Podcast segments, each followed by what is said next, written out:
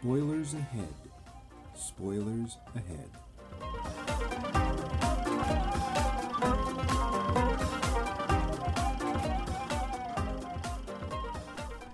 Hello, our sweet, sweet audience. So nice of you to join us here in this virtual theater. Once again, we've got us another installment of our spe- special guest star series. And this week, Mike has brought us Haley King. Hi, Haley. Hi. Yes, Mike has brought in a young, energetic performer, obviously to replace me. Worn out has been that I am. I'm amazed you figured it out. So sad, so tragic. How about another drink? No And how uniquely appropriate, as the movie Haley has chosen for us is the 1950 Bette Davis classic All About Eve. I am your soon to be discarded host, Max Levine. You have and been over fired. there, lurking in the corner, sharpening the dagger for my back, is that scheming ingenue, Mike Luce. And, as I say, joining us also from Michigan is Haley King. Who you calling an ingenue? I'll see you after class. You're dead. I'm going to get you at recess. You're dead, Levine. Dead. Oh, yeah, you and what army? Yeah, salvation. Yeah, all about Eve, starring Bette Davis and others. Yeah, Hey, so that no, no. As as Haley will no doubt uh, remind us, there's there's a, the cast is actually fairly impressive. It's true. Bette Davis is clearly the name. Oh, yeah. although Anne Baxter for her time was a big deal. I don't know anything about Anne Baxter, but she, yeah, whoo, Yeah. yeah, uh, cool So- that whip down, shall we? Because cripes. Uh, So uh, I'm just going to summarize the plot for the four people out there who don't know it. The show. don't we do trivia first? No, no, we do the plot first, then we do trivia. I think you're wrong, Grandpa. well, I'm do- I'm hosting. I'm the host this week, so what I what I say is is gospel. Have another tumbler of gin. I think I will. I have another bathtub of gin. Mmm, bathtub gin. Mmm, tasty, soapy. Go, go, go ahead. Tell us the plot. A seemingly innocent young wannabe actress named Eve, played by Anne Baxter, works her way into the life of a brilliant stage actress, Margot Channing, played by Bette Davis. As the story unfolds, we realize that Eve's motivation is more than just admiration of Margot. You gave it It's away. more complex than that, but that's pretty much it. okay. Would you agree, Haley? I would agree, yeah. Cool. And leaving the um, well, yeah, okay, so that's a reasonable summary, you think, Without giving too much away. Yeah. without giving too. Much. Okay. yeah, I think we, we go over more of the finer details a little bit later. but- Oh, yes, mm-hmm. especially the drinking and the smoking. Oh, okay. Well, that's not what I wanted to talk about, but well. I'm sure we'll get to your things too. Sh- Haley is the guest. We get to to talk about whatever she wants to talk about. Didn't do that for the weasel. Yeah, Yes, he well- didn't try to talk about anything. Yes, he did. Also, you're you're comparing me with somebody named the Weasel. So, Well, you do Nice each one, other. Mike. Way to make way to make our guest feel welcome. Yeah, whatever. Go ahead and read your trivia. Soon to be fired. There is a ton of information about this movie, so I'll just try to get some of it out there. First off, this movie was nominated for 14 Oscars, which ties the record for the number of nominations, overall nominations, with Titanic and La La Land. All right, so I didn't see La La Land. I'm uh. kind of guessing that it's, shall we mm-hmm. say, nowhere near this level. And No. while I enjoyed Titanic, I can tell you firsthand it is not this level. Yeah, uh, my problem with Titanic is to me the most interesting character was the boat. Ouch. Yeah. Oh, come on. Billy Zane, the Phantom. Lord. Uh, and it, he's the Phantom, yes. That's what he'll be. Re- Actually, that is probably what he'll be remembered for. I'm king of the world, Ma. I'm king of the world. Yeah. This is also the first movie where two actresses from the same movie were nominated for Best Actress. Oh, and Baxter this- and Bette Davis. Anne Baxter and Bette Davis. Uh, yeah, this was a little awkward because Anne Baxter apparently lobbied the Academy really hard to be nominated as Best Actress instead of Best Supporting Actress. well, she's got a This- point. When this She- her probably name's in the title, right? that is true. The thing is, and this has been true throughout the history of the Oscars, it kind of split the voting. The problem is when you have two actors from the same movie nominated, usually neither one wins. However- which is in fact what happened. Uh, who won? Yeah, you- that Judy Holliday won for Born Yesterday, which I actually don't have a problem with. Judy Holliday is a genius. didn't she like make like two big films, like Solid Gold Cadillac and Born Yesterday, and then she kind of disappeared? Yeah, kind of. Okay. Yeah. Uh, it it Bette was was. also. Oh, sorry. Oh, go ahead. Oh, I was just gonna say Bette was pretty disappointed about that. That was one of the two roles that she really thought she should have won for and didn't. That and uh, whatever happened to Baby Jane, she was pretty resentful. Was that that That was another split, I think, because it was her and Joan Crawford, her best buddy. Oh, okay. To be fair, But- in this case, she and Anne Baxter actually were friends for Yeah, well, the rest of their got lives. really Oh, they well. were after this. Okay. Yeah. Yeah. And, uh, the- you know, uh, Bette Davis did go on to win two Academy Awards for Best Actress in Jezebel and Dangerous, Okay. neither of which I have seen. Jezebel was prior to this, though. That Oh, was back in the 30s. So it's really good. That's all, another one of my favorites. Bette Davis is my favorite, in case you didn't know. So, Didn't. Ah, didn't know that. Cool. or in case that wasn't clear. the movie did win six Oscars: Best Picture, Best Director. George Sanders won. Addison DeWitt won Best Supporting Actor. That's almost Best- unfair because he's just kind of playing himself. Kind of, but I it mean, worked. he's really good at it. But... So- Also, Best Costume Design. Edith Head. Oh, Edith, one of her like 13 Oscars.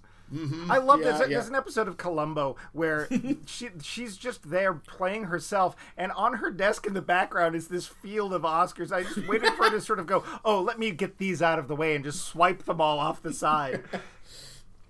It also won for Best Sound Recording, because obviously.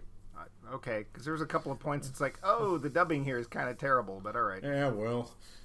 Uh, when uh, Joseph Mankiewicz cast Bette Davis, another director, one of her former ones, Edmund Goulding, called him up and said, She will grind you down into a fine powder. Good for her. Because Bette was apparently um, difficult to work with.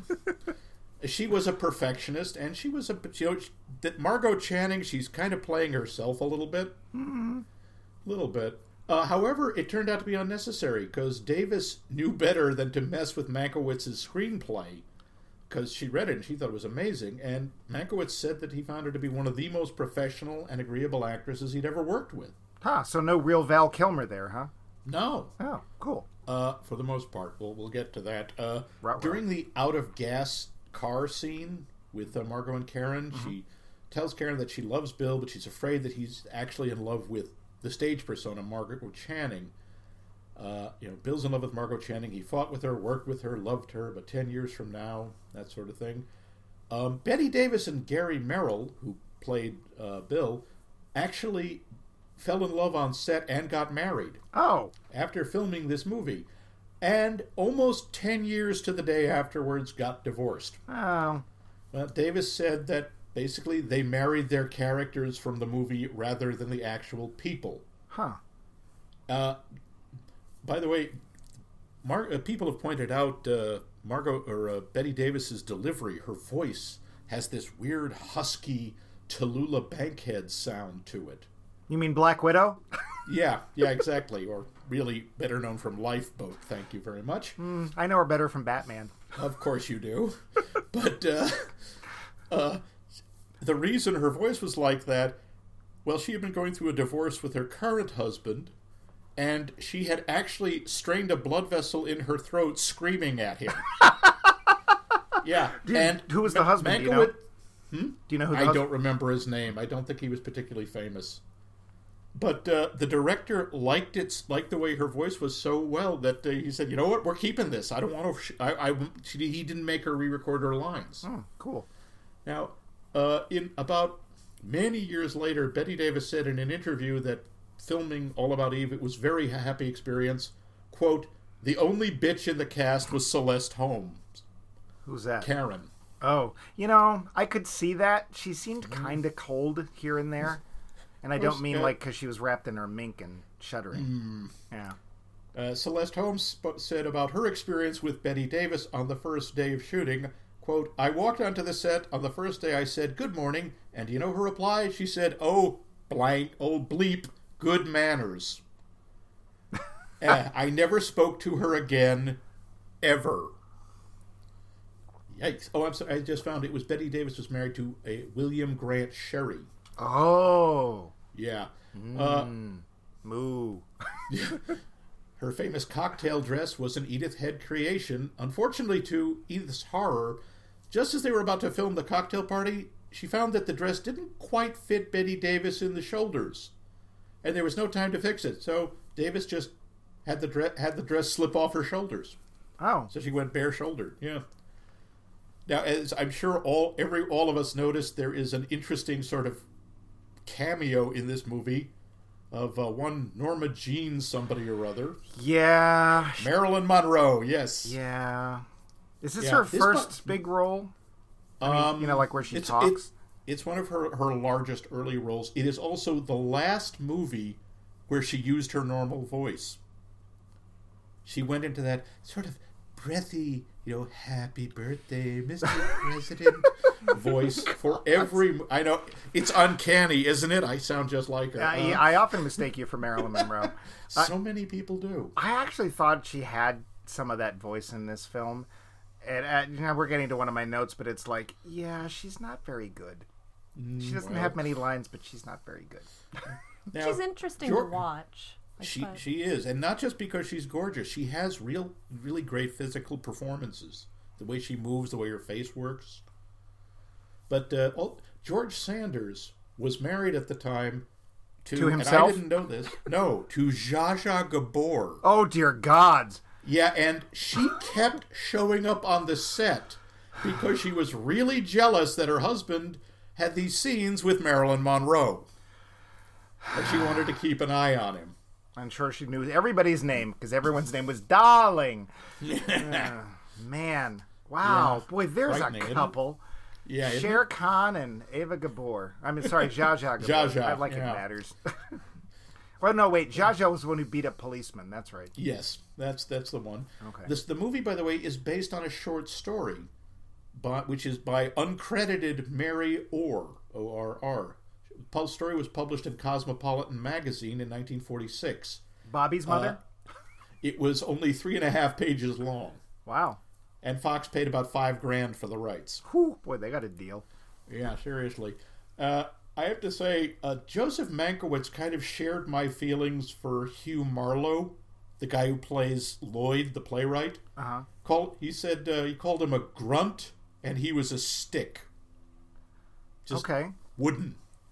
I, I- I, didn't find him wooden. I did. I I thought he was incredibly dull. And I recognized him from some other movie, and I couldn't place him.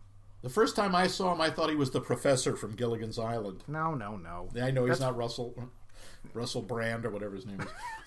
Russell Crowe. I think his yeah, that's it.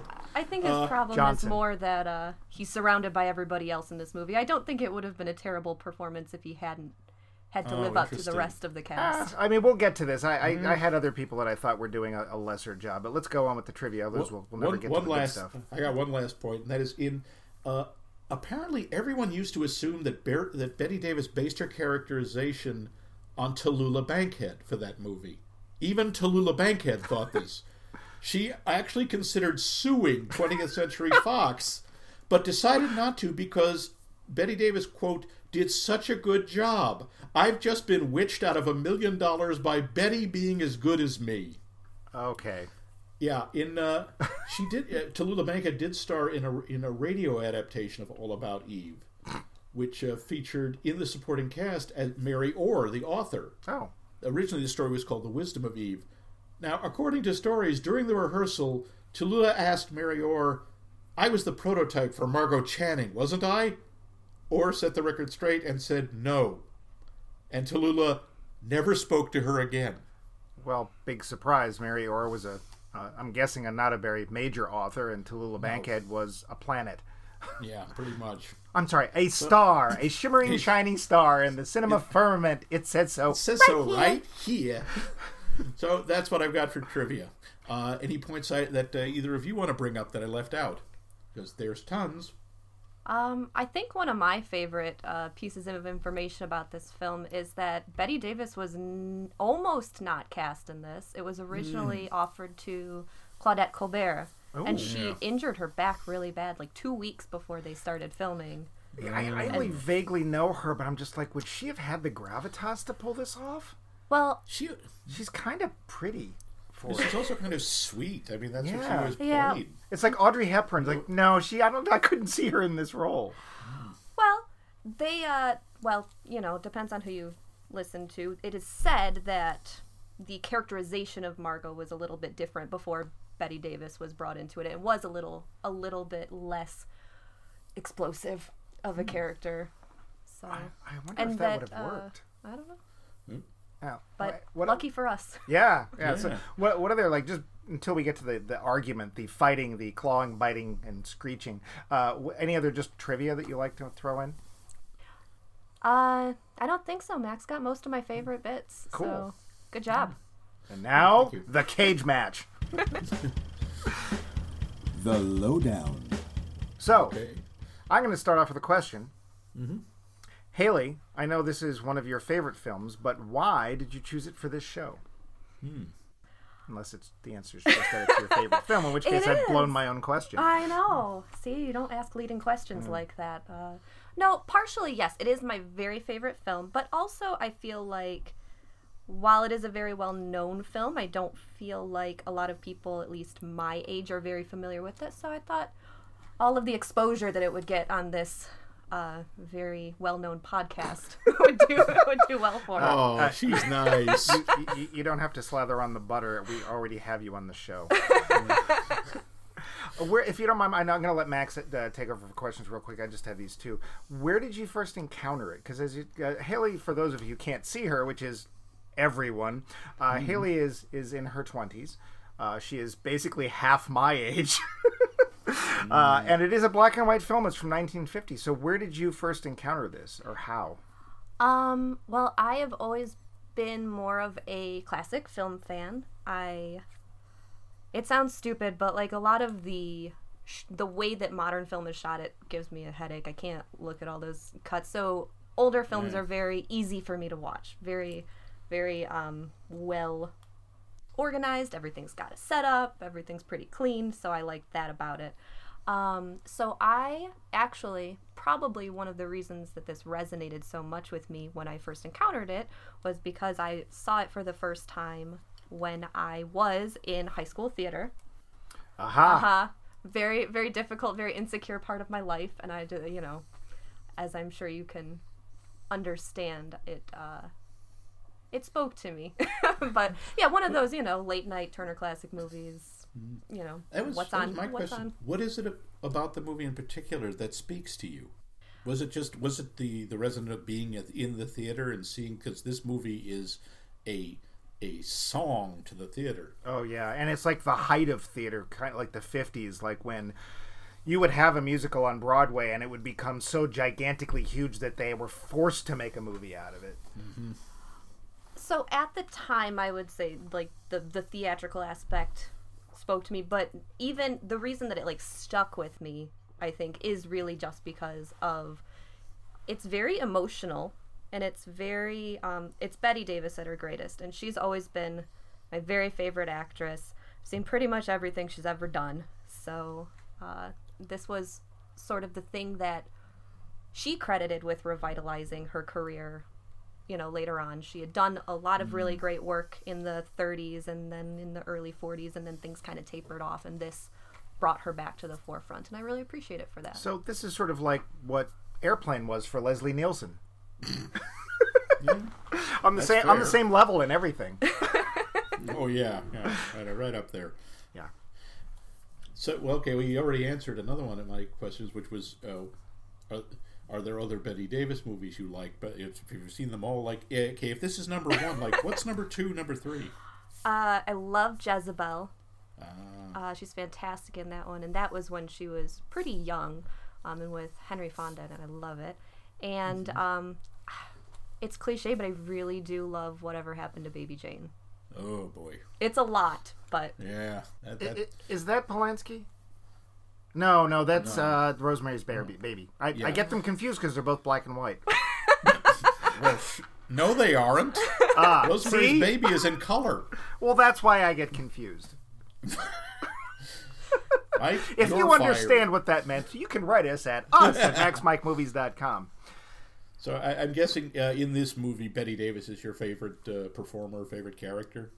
Well, yes. Yeah, okay, that would follow. yeah, yeah, no. I mean, I do think there are a lot of good performances in this, but sh- as always, she steals the show. So Yeah. She's up there. I mean, uh, George Sands playing George Sands, or Shere Khan, Sanders. or Sanders. I'm sorry, or Shere Khan, or Mister Freeze. For those of you who remember him, also from Batman. So, so we're going back to Tallulah Bankhead. You know, maybe she had something there. Wait a minute, he didn't play Mr. Freeze. That Um, yes, was Otto he- Preminger. N- But it was also George Sands. George Sanders played Mr. Freeze. Yes, he did. Oh wow. Just once. It was Otto Preminger, George Sanders, and there was a third. Mr. Freeze was kind of like you know, whoever we can get this week. Ah, Yes, he did play Mr. Freeze. Uh, I'm sure he, he puts it at the top of his resume. Oh, yeah. or it did. Um, I, so he's one of those actors. You get him, you get George Sanders, and it's wonderful. Uh, it's like Jimmy Stewart. Jimmy Stewart can play a range of emotions, but as far as Jimmy Stewart, he never really gets very far away from. Henry Fonda is kind of the same way. Um, oh, I would disagree with that. certainly uh, Harrison Ford fits into this category very neatly. You get Har- you pay five bucks, you get Harrison Ford, and that's fine. Um, and I, and he fits greatly in this film. Anne Baxter, I don't know anything her, uh, uh, that I've seen her with her in it besides this, and uh, I will say, as good as her performance is, and I knew nothing about this film because I'd never seen it. One of my first notes was at ten minutes into the film, Eve is borderline creepy. lurking Yeah. in a doorway. Well, just She's- like, and then twenty minutes in, I don't trust Eve. Yeah. See, I think I- I, think watching this though in modern times, I think it adds kind of a layer of irony because I think yes, like if I watch her right now, I don't trust her. But then I kind of you kind of have that thought like, well, she seems like artificial, but that is kind of the acting style of the time as well. So is she artificial because Eve is artificial, or is she artificial because Anne Baxter was directed to to act like that? So I mean, obviously throughout the course of the film you find out that no first impression was correct. But it does give you that yeah, sorry spoilers. Uh, but it does give you that moment of like huh I, I'm not quite sure I don't think we can really consider that there are a lot of spoilers about this movie. It's so much a part of the culture. I see TV shows and movies now where they refer, they'll say, you know what she's doing? She's all about Eving you. Yeah, she's Eve Harrington you. Huh. I, I, People- I've never heard that, but I have.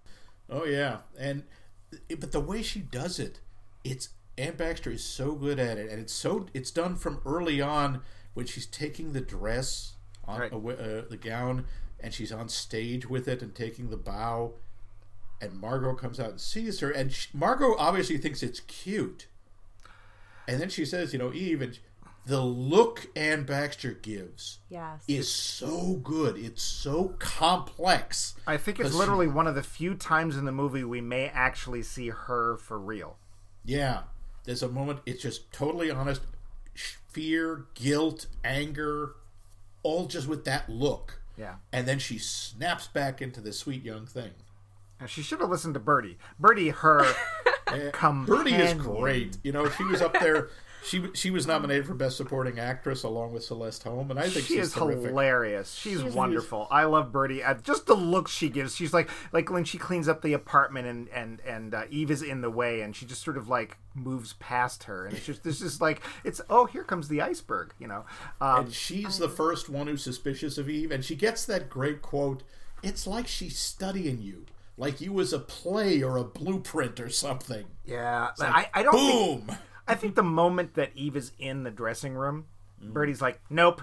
well she and she says it right there it's all it's missing or the bloodhounds snapping at her rear end even when eve is telling her first story Mm-hmm. and the music swells and it gets all dramatic and you can you know Yeah. Birdie was on that in a moment. And I think that that's an interesting thing that happens that um, all of the theatrical people are immediately moved by this dramatic tale that Eve tells, and Birdie is immediately zeroes in. It's like, no.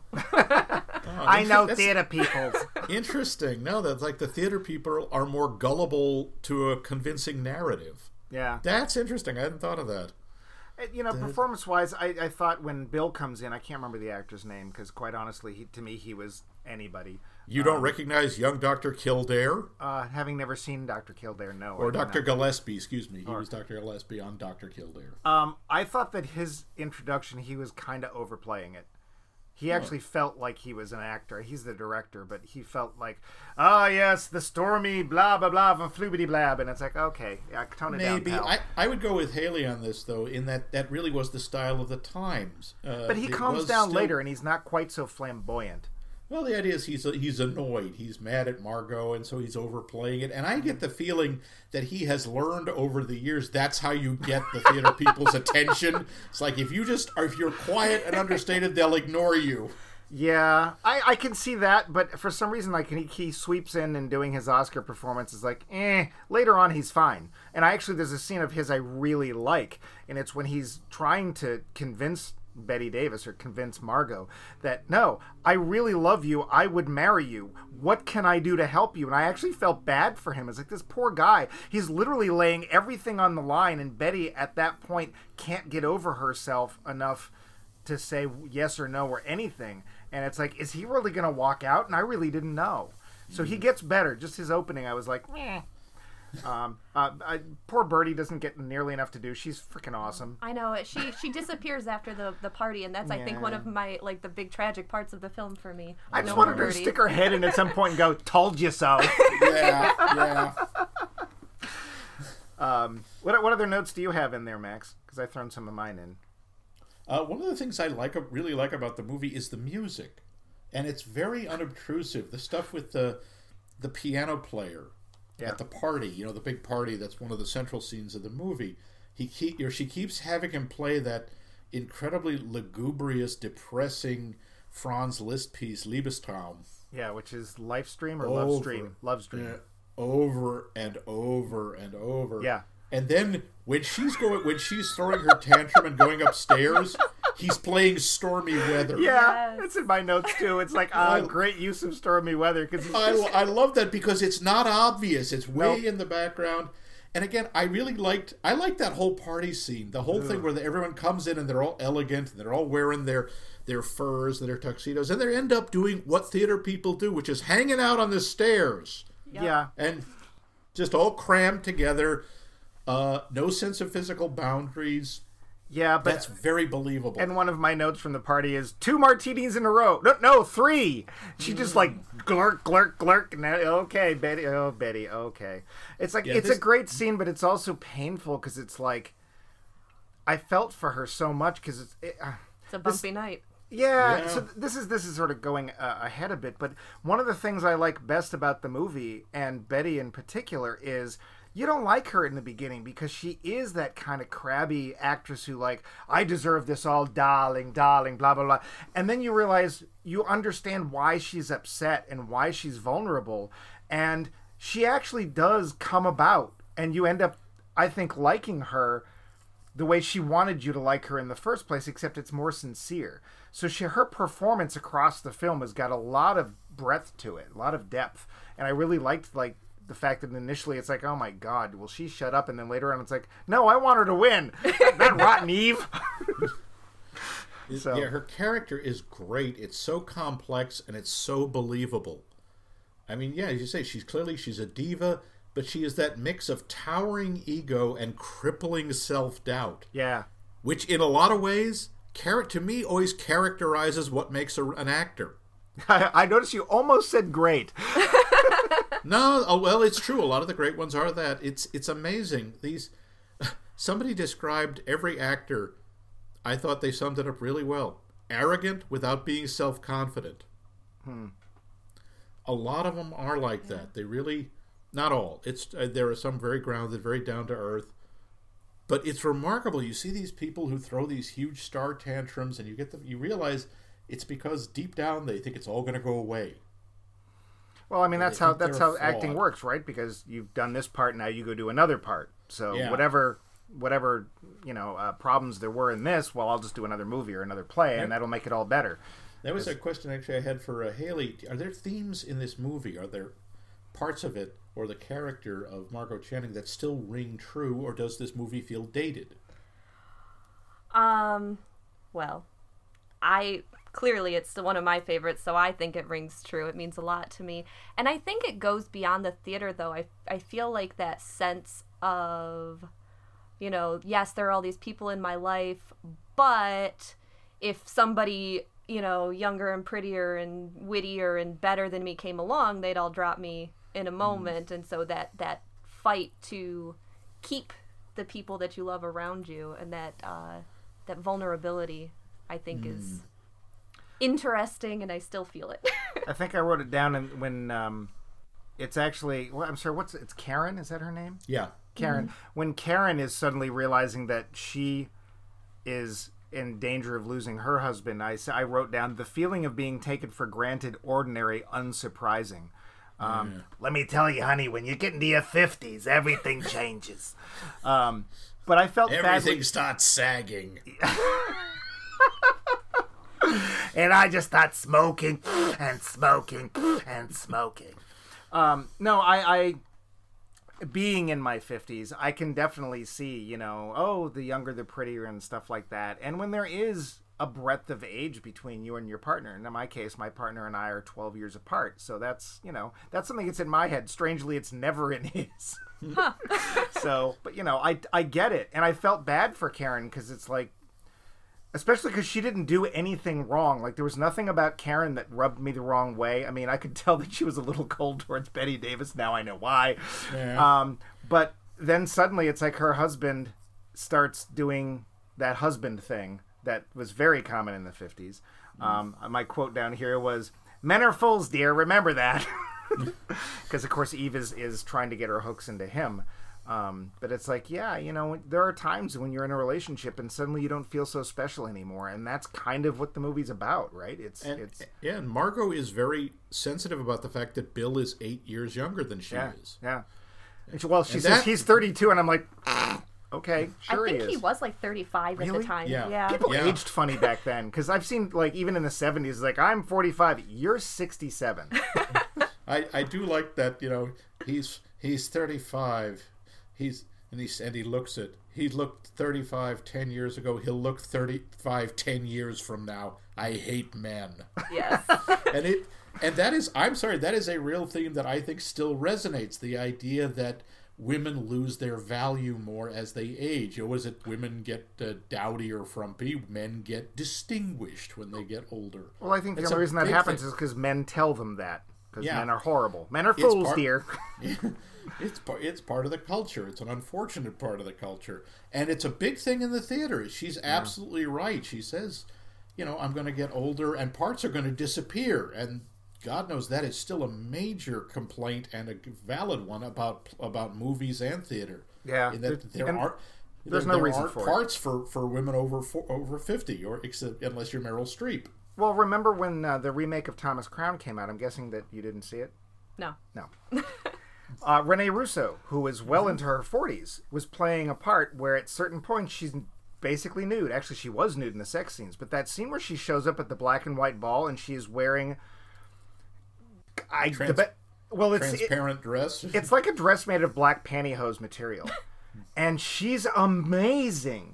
And she, the whole part, forget about the part where she's showing off her body. That's nice too, if you're straight. Um, but her acting in I it can, I can attest. Yes, that was nice. But a lot of people were like, "Oh, I can't believe you gave this part to somebody of, of her age." And it's like she's doing fine. Why don't you just shut up? Um, so yeah, I get it, and it's sadly it's it's because men tell women that you can't do anything after thirty or whatever. What do, what do we tell you? I don't know. Oh, well. Depends who you ask. Yeah. So yeah, and, and it's a shame because of course Bette had uh, plenty more to do, plenty Yeah. more to say. And I appreciate in this film, Bette Davis was 42. And Four oh. That's no, what she said. well, Margo Channing was 40. Okay. Bette Davis was 42.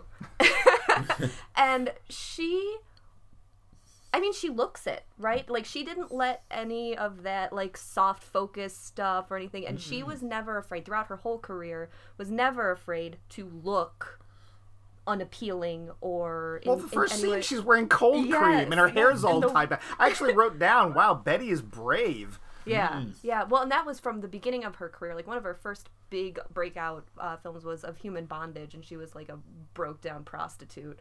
And hmm. she, You say bondage? yes, I did. Human Bondage. Ooh. but uh so and and throughout her career she was willing to do that and i think it works really well here where you can see the very stark difference uh between her and Anne Baxter who looks fantastic Right. Well, she's 12, so, you know. The scene that that- just visually that I, I was so impressed with is when Eve sets up the call on Bill's birthday and Margo's in bed. Right. And they zoom in on Bette Davis and you see how puffy her eyes are and you Mm-hmm. can see the crow's feet around her. She yeah, she doesn't shy away from it. No, I had a note for that one, too. It's 3 a.m. cigarette. hey, Yeah, real she quick. didn't do herself any favors with all the smoking. And that Bette Davis, by the way, smoked like a chimney. Everybody did back then, sweetheart. It's just how it goes. Speaking of which, I knew we'd want to get to this part, so let's talk about the drinking and smoking. Well, what's to talk about? It was in 1950. Everyone I did that in know. the movies. What do you? Everywhere! Like Oh, the yeah. women's rest. I'm sorry, that's not a restroom. That was a woman's it lounge. was the ladies lounge Oh yeah, but it was supposed to be. That Yeah. you know where that was? The Cub Room. You know where that is? Oh, I guess it's New York City. I just don't No, know. it's the back room of the Stork Club. That was one of the most famous night spots in in uh, pretty much in North America. Oh, I didn't know about that. I, Oh I- God, incredibly luxurious, incredibly exclusive. Now, of course, bathrooms have never been the same since the 50s. I don't know if the men got anything. Probably they had, like, you know, darts, skittle pool. I don't know. Well, they mean, had you know still, if brandy you go snifters to- and Oh. I was gonna say, Sorry? still, if it some at some high end like department stores and things like that, there are still ladies' lounges. Really? You go to a nice oh. Nordstrom sometimes. You can. Huh. There are little. So it's. It's, Wow. There's still some holdovers. Men I know you guys here. have never been to the ladies' lounge, but uh, well, now I actually have been to a women's room like this when I was young enough that you know when your mom takes you to the bathroom because you can't go by yourself. There was a local department store back where I grew up called Grover Cronin's, and they had like this little waiting room with Yeah. benches and magazines and just play like you could just hang out, and then you would go through the curtain into the, the, the necessary, you know, or whatever. Um, so I, I have seen one of these. I think I was four. so yeah, the So- creepy thing is when you have a bathroom attendant. I've never had to deal with that because I never like. Do you talk to them? Do you ignore? I don't. What do you do? I don't know. Oh, I've only dealt with it in Europe, and I, If you know what to do, you can write us at us at maxmikemovies.com. Yes, you tip them. I know you, are supposed you to do, do that. tip You do. You are supposed to tip them. I'm pretty sure. Yeah. Um, but yeah, the smoking and the drinking, it's just such a stark contrast to like even in the 70s, you know, or actually even oh the 60s. Like one of my favorite uh, sitcoms is the Dick Van Dyke Show, and there's a lot of smoking in that. But here it's like whenever you can, she wakes up, she does the call. It's 3 a.m. you can tell because there's a clock right there, and the first thing she thinks to do is light up. Mm. Ah. Well, it's also every- the first shot of her in the film. I mean, she's the first thing she does. She steals Max's cigarette case, lights up a cigarette, and then pours herself a drink. So, yep, it's it's Yeah. right from the beginning. But really, I mean, she's kind of the only one that where it's that excessive in Yeah. the film. So mm. I, I think that's partially characterization as well. Yeah. Yeah.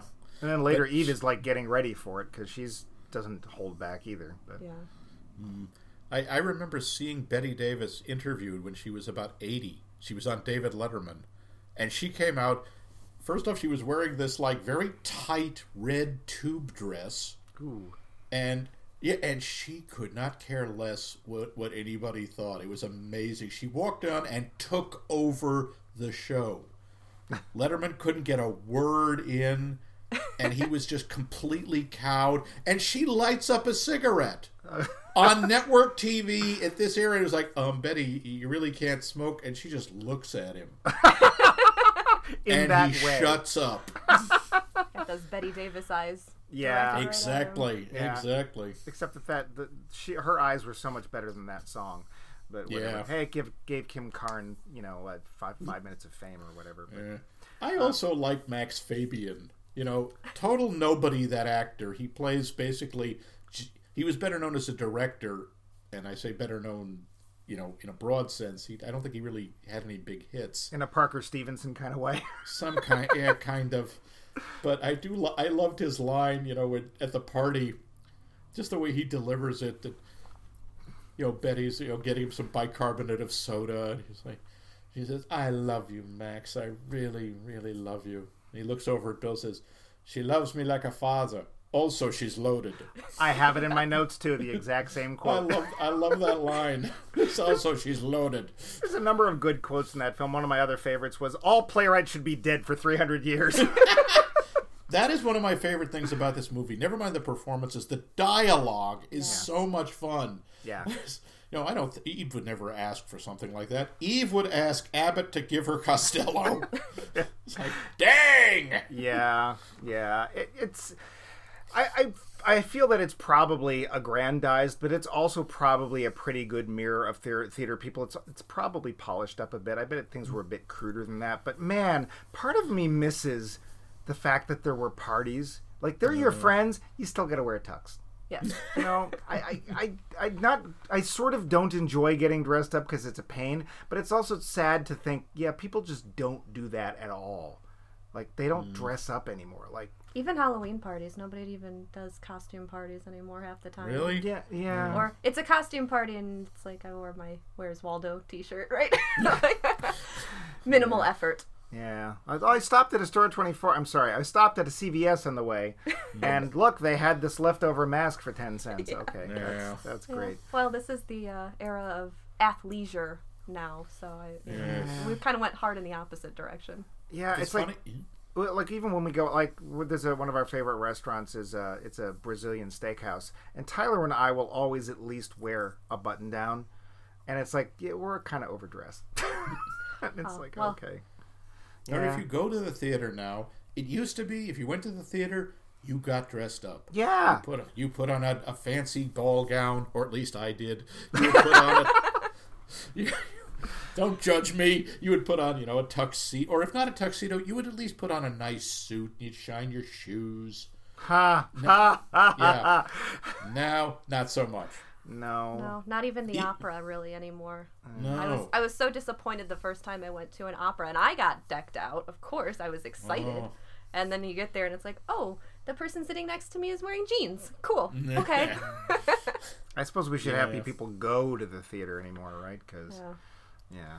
I don't know. I can't uh, whatever. It was nice to see tuxedos and I was like I want to go to one of those parties. That looks like I want that party. Max make that party. Oh, okay. and we all have to wear tuxes There. and dresses and and thanks. Was i invited? It's like and, and I, I mean i don't mind the fur thing. I, it, we, mm, but that's otherwise it's just like uh, I would, a little Yeah. class would be nice That would, you know, where people are mixing drinks for you, and you have a bartender. And Yeah, i'd like that part a lot I did. I do like. Uh, that's another part I, li- I really like when Marilyn Monroe is trying to get the attention of the the guy with the little drinks. Going, waiter. Wait, that's not a waiter, dear. It's a butler. But I can't just yell butler. What if somebody's name is Butler? yeah Yeah, like, you have a point, dear. An idiotic one, but a point. yeah it, let's just say that as far as acting ability marilyn hadn't quite come into her own yet because i Mm.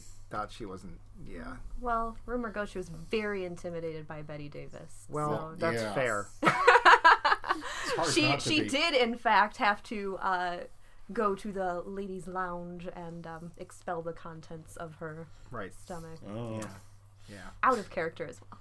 yeah wow. Uh, how about you, Haley? A note from your pad. A note. Oh Yes, my since you have a I pad don't with know. notes on I've it. been trying to sprinkle them in like organically, but Oh, I guess well, I I just feel can't. like Oh, Max dump them. Just dump them all over us. Yes, Oh, You'll have to because Oh, we'll just keep talking otherwise. puke your notes into our microphone. Is Uh, that a saying? Uh, it is now. What about Zangief's ass? Toss, don't stack, won't you? Oh Thank gosh, you. oh gosh. No, I think I think I've most Man, of have the we notes. covered your notes? Oh, I just have, Oh. I just you know. I know you love this film. we haven't got to the. Of course, this is the last section where we find out if you like the movie. Yeah. Okay. Anyway, Max, Do I get notes. a part where I get to convince you that you like the movie? Yeah, That's I haven't said if I liked it or not yet. So I Oh, might yeah. not, I, I might have thought it was total garbage. Uh, Max, Yeah. your, your notes. What? Uh, Um, again, I, most, a lot of them are about uh, just the way Anne Baxter does Eve. I love the parts where just suddenly the character comes out. The scene in the ladies' lounge where she's talking to Karen, and she shifts gears. Oh, man. From the "Oh, I'm so sorry, I feel terrible. It was all Addison's fault." Give me the part. It's like, ah, that. I, honest to God, the first time I saw it, I thought that was terrifying. I thought she was scary because it suddenly the eyes change and they're like looking down two gun barrels. But but if you compare it to the way she looks and talks at the very end of the film, Mm-hmm. I think it's still an act. It's just a different persona. Like you don't really get to Oh. see the real Eve. Well, my, Until- my my note for that was the bathroom discussion is Eve doing her best Margo impersonation. Huh. No, well, Haley, what were you saying at the end of the movie? Oh, just at the end of the film after it actually stops the, you know, the flashback and catches up to the introduction and after all of the uh award ceremony and all of that and she goes back to her hotel and she uh meets the young uh high school club president The Phoebe. new Genu, shall we say. sure. Eve 2.0, yeah. right um and her voice there is so much different from the rest of the film because from the very beginning she's got this very i mean it's a beautiful low musical and she's always got the perfect tone as she's speaking um but then the the transition at the very end which i think is really the first time you get to hear eve Yeah. I mean, where It she's is- tired. where Yeah, she's tired. yeah, she's she can't been up. beaten. She you know she lost the game. Addison you know again spoiler I guess, but Yeah. uh, you know Addison ends up being uh, maybe Somehow more just of a touch more evil than she is. Yes. Just a touch. what, do you, what do we think of that la- that second that penultimate scene? That scene where Addison basically says says I own you. My note was even being ripped apart by Addison, I don't trust Eve. Like, I'm not sure that that wasn't a performance Oh, of some mm, sort. it I think she was was. trapped, but I still think that there was crocodile tears and, you know. Yeah, well, she found out that the way she had been trying to manipulate him before didn't work, so she tried another tactic, I think. And he even says, she says, Oh, I can't go on, I can't perform now. And he says, You'll give the performance of, of, of your lifetime. And she does. Right. Like, Yeah. yeah, that. He's basically a Vulcan, because that's what he is. And that that's the thing. That line, "You'll give the performance of your life." Is he talking? I mean, do you think that's referring to the show she then goes and does, or her speech at the uh, Sarah Siddons Society? or the third uh, take on that could be, You'll do what I'm telling you to do. Yeah, Yeah. yeah. that's another thing. It's not just he's not making a statement; he's giving her a command. I mean, I mean, as, that as, shallow as he is, the character has a lot of depth, and he's really scary. Like as scary as as Eve is in the bathroom. I'm sorry, the ladies' lounge with mm-hmm. Karen, because she is. That with Addison, it's like. If, I hope they never remake this. Obviously, if they remade this, they'd have to throw in some sort of physical thing, which is unnecessary because his performance is just like, "Oh yes, sir, whatever, yeah, okay." I have to ask my Well, manager physical. He he hits her. He slaps her once, but you know what I mean. I'm trying not Yeah. to use the R word because yeah, 'cause Yeah. today's Yeah. films would have to throw that in because they feel it's necessary. But besides the fact that he's basically hitting her just to just stop, just stop, because I know what's going on. And here, let me tell you how much I know. Ah, everything. He is so chilling because he is emotionless. He's just awful, and you kind of we- like him through the film because it's like, yeah, he's the critic and he's a jerk and stuff, but he is smart and he's got interesting things to say. Oh, nope, he's a villain. and he has he has no illusions. He's No. like he knows what he is. He knows who the people are, and as he says, you know, we have a basic contempt for humanity and the inability the inability to love and be loved. It's like wow, this. guy- But we do he we do see a little crack in the armor when she laughs at him. Yeah, he And does he- not like and that. that's the only time we really see him angry. Is just never laugh at me. You wonder if he wasn't one of those guys where growing up he had no athletic ability, so he threw himself into books and learning and became erudite just to mm. spite people, and now just hates mm-hmm. everyone. Well, and that's what he says in the film, and he's like a Trappist monk, and the and the theater is everything to him, and and Yeah. it and there are some there you can analyze the film as him being gay coded and that therefore has to be completely sexless because it was 1950 and so there Wait, you wait, can we can we take a step back? Gay coded? yeah like the, Gay's British. okay okay fine Same thing. no, but seriously, did, did you feel that that was an overtone? i did Yeah. Oh, interesting. I could see that actually. Yeah. He is coded. The whole thing with the you know the Oscar Wilde cigarette holder. I was thinking the Penguin because again he was on Batman. Oh dear. Yeah, I, well, yeah, he was. Um, I, you know, it's funny. I, I I paid the five bucks. I got the toaster oven, and I didn't get a ping at all. but I can see it now that you put it that way. But maybe it was he needed cover. Maybe that's one of the reasons he wanted her with with him to do what he- I don't know. Well, he uses, I mean, beautiful women, like right, like you you see him Mm-hmm. with Ms. Caswell, and so he has a, a thing about manipulating the women of the theater into being his sort of little playthings, but Mm-hmm. not necessarily in a way that is romantic. I mean, he's pushing yeah. them Yeah, at other. M- Maybe maybe Marilyn Monroe is his beard, and that kind of threw me. Well, it's possible. I mean, it's he does like yeah. He points her at Max Fabian. It's pretty clear what he's expecting her Yeah, to do. go do your thing. yeah. Yeah. takes her takes her coat off, exposes her shoulder, and gives her a little push. Yeah. Yep. Go be Marilyn, dear. Kill. Yeah. Uh, I want to point out something that's a little egregious in this film. Um, So, uh, harkening back to films like Earth vs. Spider or Beastmaster 2, why is Zanuck mentioned in his own movie? Uh, Bette Davis hated him. Oh, Yeah. because he's the producer. Yeah. And they mention it's like, I have to go work for Mr. Zanuck. Get it? Wink. um, and if you haven't seen Earth vs. Spider, have you seen Earth vs. Spider? I have not. So there's this horrible scene where one of the characters is being goaded into going out to look for a necklace that's lost in a giant spider cave. It's a giant spider movie, if you didn't know. Oh. And the kid does not want to go because he works for his father who owns a theater, and he's like, "Oh, my dad just got this new movie and called The Puppet People. It looks pretty cool. It's another one of this Bert I. Gordon's films. So he's advertising his own film in his own film. In Yeah. Beastmaster Two. Beastmaster Back in Time. Um, Beastmaster shows up in current day, and they drive past a theater that is showing Beastmaster One. so yeah, there's a little bit of self-referential stuff here, but Darryl Yeah. Zanuck didn't need to do that. Everyone knew who he was. Well, that's why I kind of wondered. It's like Bur- why, Nobody knew who Bert I. Gordon was. and nor, nor should they. I mean, but there's a lot of name dropping in this film, Oh, so it doesn't really stick out to me as strange because I mean, in the same scene, they're talking about you know, I think they mentioned Betty Grable, and I think they mentioned who else did they? Oh, I thought it was Clark Gable. Was it Grable Uh, or at Gable? one point, uh, Betty Grable, Betty actually, Grable, Bill mentions her at the beginning. Okay. He's In his talking little- about what's theater is. Yeah, oh, his little because I thought that later on somebody said you could get a Gable, and I thought uh, maybe it was Betty who said Sable. it. It was Sable. when Marilyn's talking about Sable, and Yeah. he says, "Did you said Sa- did she say Sable or Gable?" That's what it was. That's Max's Both. line, yeah, well, well, you've seen it how many times? Probably. a lot. Yeah. That's more than two. yes. Oh. and also, they reference Arthur Miller, who would later marry Marilyn, Marilyn Monroe Yeah, for five minutes. yeah. She married what five times, something like that. No, no, only a, uh, she met Joe DiMaggio, Arthur, Arthur Miller. Miller. I think there were only three. Oh, okay. Well, I then she think. like she died in like nineteen what fifty nine something like that. No, no, no. She di- uh, would have been later because uh, she was around with the Or Kennedys. I think it was 60, Oh, 61. that's right. That's she had to be alive for that because her best part ever.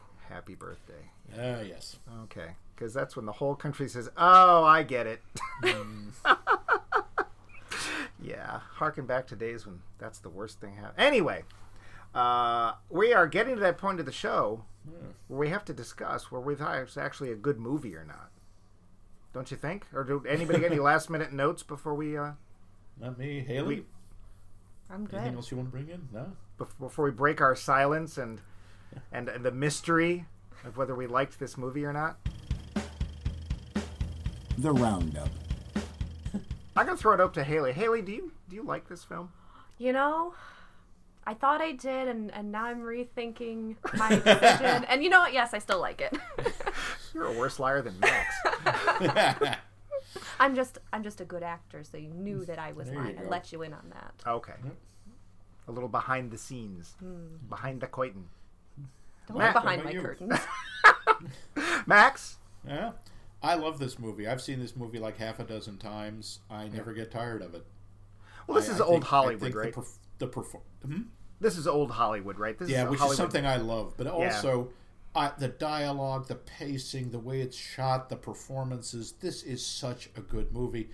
And I mean, my God, the line Fasten Your Seatbelt, it's going to be a bumpy night. That, I think, was listed by both AFI, Premiere, and about three other people as one of the top 10 lines, movie lines in history. Yeah. I, I will admit, when I saw the time, the the running time on the box, it's like it's how long? Yeah. yeah. Because it's usually in the fifties. Like ah, this is gonna be ninety minutes, no problem. It's like over two hours. But it doesn't feel like it when you're watching it. It goes by very quickly. The pacing is incredible. Uh, Mike, what did you think? uh, I mostly really liked it. There was something, however, that I was not keen on, and that's the ending. I actually felt the ending was a little too pat. Like, oh, now it's happening to her, and it's like I don't. I, I had a hard time believing that she got into the. Ho- I, she said hotel. I thought it was her apartment. I, I, I just said Eve's apartment. Cripes! Look at this. That's like four billion dollars. Um, also, that's also old New York, right? Back when you could have an apartment like that. Holy crap! That's just my apartment. Oh, that's the upstairs of my. The, your what? Yeah. Okay. right. Um, but it's like it's the, the woman. I don't remember. A Phoebe. How could I forget? It's my cat's name. I call, I love that name. I love what she said. And when Addison says Phoebe, she was, I call myself Phoebe. and why shouldn't Ah. you? And why shouldn't you? Um, I, I, it felt a little bit too like, yeah, it's nice to see Eve getting what she deserves, but exactly, is she gonna fall for this? My feeling is she won't. And so I'm like, eh. I like that. I think that's it's like okay, the cycle continues, or does it? We don't really know. The only part I felt was a little too pat was like, oh, Karen takes Lloyd back, no problem. Really? He was such a jerk, and then it's like, okay, now Paul is forgiven. Well, Of course, it was 1950, and you know, people very you almost never see divorce. In Ah, movies, don't say that the word. Women. don't say that word. We don't say the D word on this show. Uh, Oh, and you actually couldn't What? say that. It's well, you couldn't say divorce. That was a yes, big you deal. could. Yes, Well, you could. The, you couldn't there's show it on movie, the- TV? The, George Cukor movie, uh, The Women. One of the characters goes to Reno to get a divorce. But like you couldn't even have that on TV in the '70s. That was On still a TV you big deal. yeah. yeah. Uh, Let's talk about that moment if we can. So Karen and what is Lloyd? Lloyd. Do we all think that Lloyd did what uh, Eve said he did, or was it just that he really was excited Well, and we, over exuberant about having somebody that was quite honestly closer to the age of his characters? Do we think he actually like slept out of his marriage or anything like that? I go I go back on forth back and forth on that because you see the scene where Eve has her roommate or whatever call in the middle of the night and so it's I think implied that that's when you know quote unquote he he rushed to my door at three in the morning etc etc and Addison knows that she's lying Right. Mm. but is she implying it just to imply it because she's trying to mislead Addison into thinking that Bill and or not Bill, sorry, Lloyd and she are, you know, together. I I I feel like each time I watch it I go back and forth whether I think mm. that he actually did.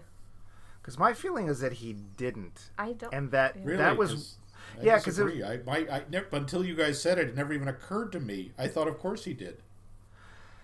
I I think the reason I didn't is because so little of what she says can be believed, but also that scene right before Addison rips her apart, which I, I will admit is very satisfying, uh, is, is she seems to have this whole thing laid out. And when she's saying it, it's almost like the act of her saying it ensures that it's never going to happen. But it also seems like the one point we're seeing a little bit of her and that she's delusional that she doesn't understand people as well as she thinks she does. And so that to me, and then of course Addison says, I happen to know what happened and nothing happened. Or he, he implies that. So my feeling was she wanted uh, Karen to feel like that that's happening. And she really wanted to have a playwright under her finger, but it hadn't gone far enough yet. Could it go that far? Maybe if she did another play and, and Lloyd ended up being so enamored, maybe. But I don't feel like it actually did. That being said, that's not saying Lloyd isn't a, isn't a schmuck, which he No, yeah, I think he was interested. I don't know if it actually ever happened. I think she I to me it reads mostly as her trying to convince Addison that it happened and therefore Okay, so we I have just, two. I just assumed it did because uh, she obviously wants to bind Lloyd to her because he's she sees him as her ticket. He'll write these great plays, she'll star in them, and you know, what better way to keep him around than have him marry her? Right. Yeah. Which makes me appreciate the scene with her and Bill early on even more, where Bill's like, "No, no, Yes. no." Tried it there first. He's like uh, Bill is in a way he's almost the only non-stereotypical character in the whole film. Because let's face it, all of the women in this film, as great as the performances are, kind of act in a stereotypical catty manner at some point. Even Karen to some extent, which is kind of too bad. Except I don't. The only one I end up really disliking is Eve because she really is, you know, the first syllable of evil. But it's nice to see Bill because you expect, oh God, Bill's gonna fall for her too, and then Bill's like, no, Yeah, No. but you remember why he said why he isn't interested? What he says? I, I've only seen it the one Yeah, time, so what I, I, don't. what I want, I go after, and I don't want it to go after me or something Yeah, like that. it's yeah. not so much that he's like sees through her. It's like, no, uh, I don't like women to be aggressive. I don't like them to make the first move. Well, Oh, Well, I I, don't think aggressive is the right word because he certainly likes his women aggressive. All right, Yeah. he likes them strong. He likes them tough, but he doesn't Well- want them to make the first move. He's, Yeah. He thinks Oh. he's supposed to. I merely just like him because he said no. Yeah. Yeah. He was Yeah. clear about it. And That's it- it. but even from his first, you know, moment that he walks in the room, he's completely focused on Margo and Yeah. ignores Eve, and like he never, No, he never seems to have any intention of giving Eve any more than a very polite, you know, casual. He's fairly dismissive. I mean, he always calls her kid or junior. yeah. yeah.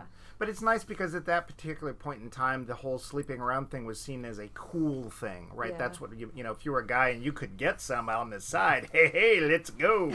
that was that was you did that, and you know then the women took you back, but whatever. So, yeah. But I that's the like. I liked that part. The fact that Bill's like, no, I'm in love with Margo. I want to be with her. Period. Even when she throws tantrums and has these amazing parties, oh, here it comes. Yeah. He's like, nope. And then eventually, well, I, I'm going to guess that they do in fact get married. And I actually, my feeling is they stay together. I think that there's some tempestuous moments, Yeah. and there's maybe some times where they don't live together, but I think they stay together. She she tried to get uh, Mankiewicz and uh, uh, uh, Zuck, uh, was it Zucker? What am I thinking of? Uh, the producer, whatever, Darryl Zanuck, Oh, to Zanuck, do a yeah. sequel to show their to, to- Yeah. about their marriage. all about Phoebe? Oh, no, no, about about Margo and Bill ten Eh. years down the road. no. I'm Yeah, kind and of then, glad they did. and then after they divorced, she said, "Never mind, I played it. It doesn't work." exactly. Yep. Yep. yeah. That I mean, it would have been Galactica 1980 all over again.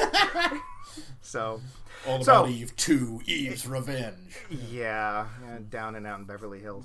Um, I think it's fair to say that this is a classic movie for all the right reasons. It also it it does feel a little dated, but that's okay because I would have found it really weird for having a movie to be prescient enough to feel like it was made in 2019 but made in 1950. I, it wouldn't have been a classic film then. This mm-hmm. is Hollywood. This is in a way theater because it's it is Hollywood, but it's it's the theater used to be like this. It's that whole time period in that place uh, encapsulated in a little over two hours. Yep, including the contempt for Hollywood. yes. Yeah. Always nice when you can say stuff like that in a movie. Yeah. So, well, I want to thank Haley for for coming Yeah. and choosing this yes. film. Thank you very much. Well, thank you so much for having me. Yeah, It's because been I, an honor. well, I don't know about an honor, but uh, yeah, well, I would never have a seen this minor otherwise. honor, but you know. Very, very minor. Very, very minor. Uh, next week we have In Bruges. and our guest host will be one. I don't actually. Uh, he goes by Ned. Yes. Yes, Ned Martinez Yep. um, is my, actually my godson. Cool. And he will be bring us. Uh, we will be watching. In Bruges. So. Exactly. Oh, you So can laugh because I may not, in fact, cut it out. Ned hasn't told us yet. Um, but before we go, there's a little bit of business to take care yes, of. Yes, indeed, there is. I hope you know you can uh, no doubt listen to our podcasts on the Google Podcast app or the uh, Apple iTunes Podcast app. You can go to our website maxmikemovies.com for our entire back catalog and pithy sayings and writings. Ooh, Uh, pithy sayings. You can uh, email us at us at maxmikemovies.com, and we do the social media thing that kids are so into. We're on the Twitters and the book faces under Max Mike Movies. Yeah, yeah. Kids and Facebook goes together like yeah. Yeah. so until next week, this is Haley. Oh, I'm sorry. This is Mike. That's Haley. Oh, I blew my line. it's my only line. Say goodbye, good, Haley. Haley. Goodbye, Haley.